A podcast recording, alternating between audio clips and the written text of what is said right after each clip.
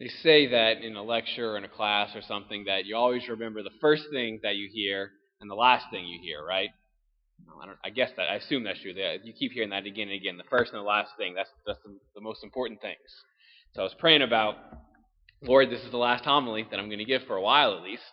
So what do you want to say? What do you want to tell the people on this last day, right? As I was praying, I feel like I heard the Lord say something that I've heard a couple times before. As I pray, Lord, what do you want the homily to say? The phrase that I heard was, just tell them how much I love them. And two words particularly jumped out at me as I heard that. He said, just tell them how much I love them. How much? Because I'm convinced that if we could truly grasp the reality of that sentence, if we could really accept and believe the fullness, if we could really just begin to perceive how much that love is, we would be transformed. That would change everything. Our whole world would be a completely different place if we could grasp the reality of just how much He loves us. And I think the three readings that we have today speak specifically to that spot as we're wrestling with that. Because when we hear that statement, I think, at least when I hear that statement, one of two things are my usual defaults. When I hear that, I think, number one, okay, yeah, I've heard that before. Let's move on to something else. Like, I've heard that since I was 3. Thank you. But what's implicit in that is almost it's a denial of the transformative reality of it. Like, okay, I can accept that He loves me, but it's not changing me. It's not transformative. I'm not really grasping the reality of it, or maybe even denying the reality of it. Or the other way is that might be true for some people, but that can't be true for me because of X, Y, Z, whatever it is. He may love you like that, but He can't love me like that. It's not true for everybody, right? Because of, look at me, right? And I think as we struggle with that, and as we come to grasp the reality of that, the readings speak to that struggle. In the first reading, the prophet Jeremiah wasn't exactly one of the most well-liked prophets. He was kind of one of these doom and gloom guys, so he would always come preaching pretty harsh messages. See, he lived at a time whenever the people of Israel were pretty self-reliant.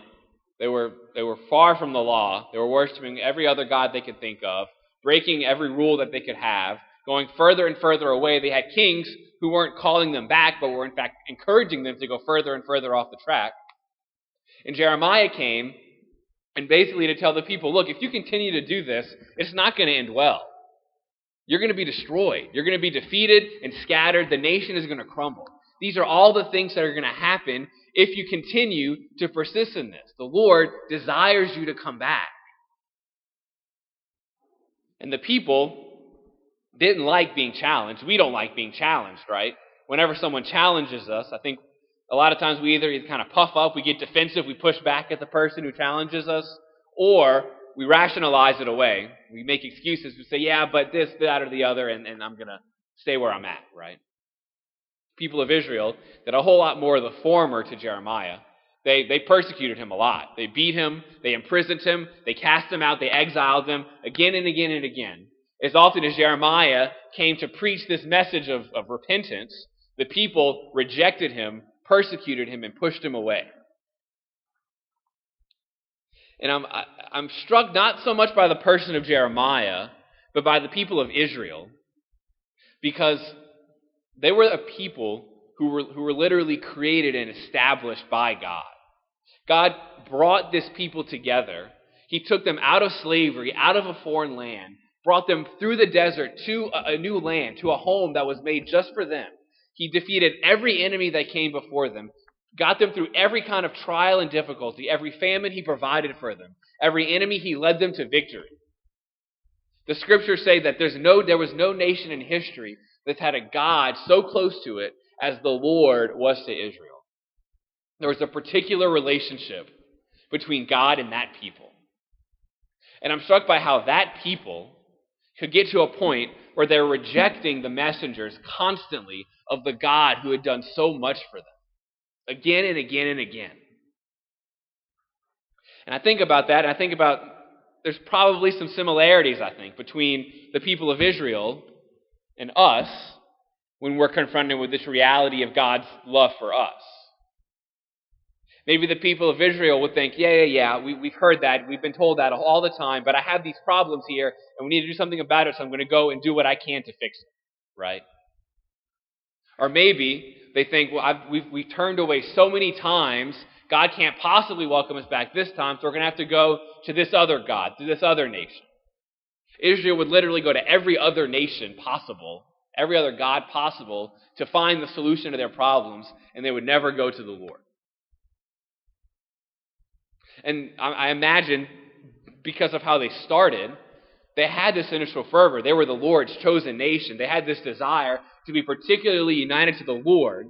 But over time, that fervor faded. Over time, they began to compromise.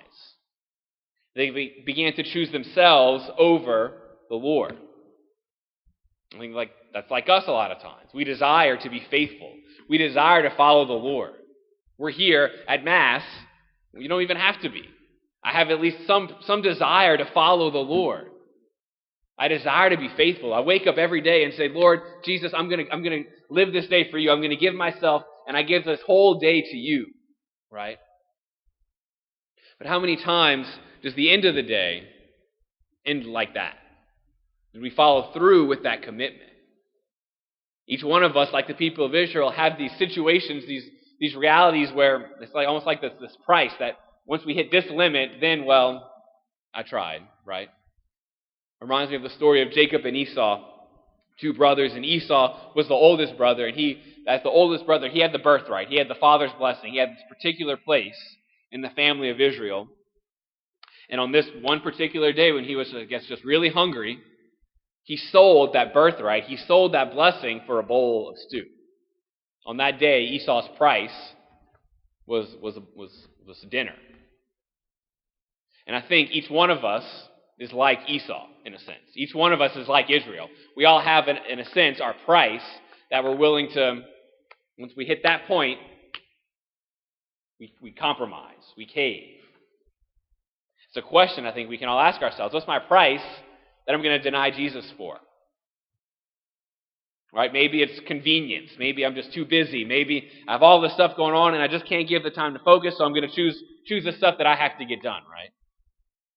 Maybe it's status. Maybe it's, what other people think. Maybe it's pleasure, whatever it is. Maybe I'm going to follow Jesus up until that person just really did that. He just really got on my nerves and did whatever he did to me, and so now I just got to give him back what's coming to him or talk about him or whatever it is. We all have this price that we're willing to deny Christ for, deny the love that he has for us, and act with what we think is best. We come to a point where we realize that. We realize, gosh, I'm no better than Israel. Again and again and again, I deny Jesus every single day. And we can think, is this even possible? Is it even worth it? Can I really be the saint that they say that I'm supposed to be? And I think when we're in that spot, that the words of Jeremiah ring especially true. The Lord is with me like a mighty champion. He has rescued the lives of the poor, of the lowly. He has not abandoned me. When we're tempted to give up, Jesus says, fear no one. Don't be afraid. Don't be afraid of all these things, all these fears, because the Father knows every single hair on your head. You probably heard that phrase before, but think about that. The Father knows every single hair on your head. So don't be afraid, because the Father knows you, and the Father loves you. Just let them know how much I love them, enough that no matter what happens, nothing is going to get in the way of that, and that he's going to welcome you back again and again and again and again and again. Israel eventually would come back. They would eventually recognize that and come back to the Lord, and Jeremiah would offer them the love that God had been longing to give to them this whole time. But what about those times when we pull away, those times when we deny Christ, those times when we compromise? St. Paul says in the second reading, that's not something we can ignore. Every single one of us is affected by sin and death. That's a reality. That's true. And God knows that. We know that. We can't pretend that that's not there. But St. Paul says, how much more did the grace of God and the gracious gift of that one man, Jesus Christ, overflow for the many? How much more did his grace flow over that? A couple sentences later, St. Paul writes that where sin abounds, grace abounds all the more. As much as we're present and aware of our sin, of the ways that we fail, that much more is grace present. That much more is the love of God present in that spot.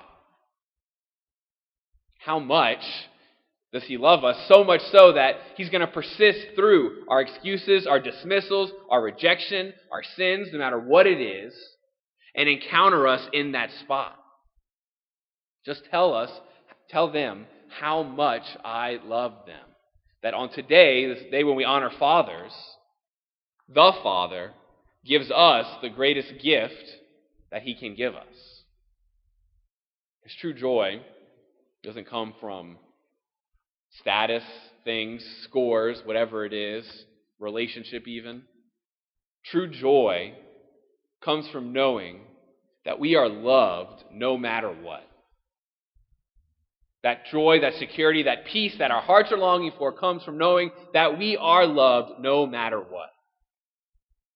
And there's few things, I believe, in this world that are more healing than the love of a father. And so today, the Father offers us that to us anew. Just tell them how much I love them. And fathers, you're here on this world to be our concrete reminders of God the Father. Just let them know how much you love them. That's what the desire of the Father's heart is, that we know his love. Let them know how much I love them. There's a particular security in that.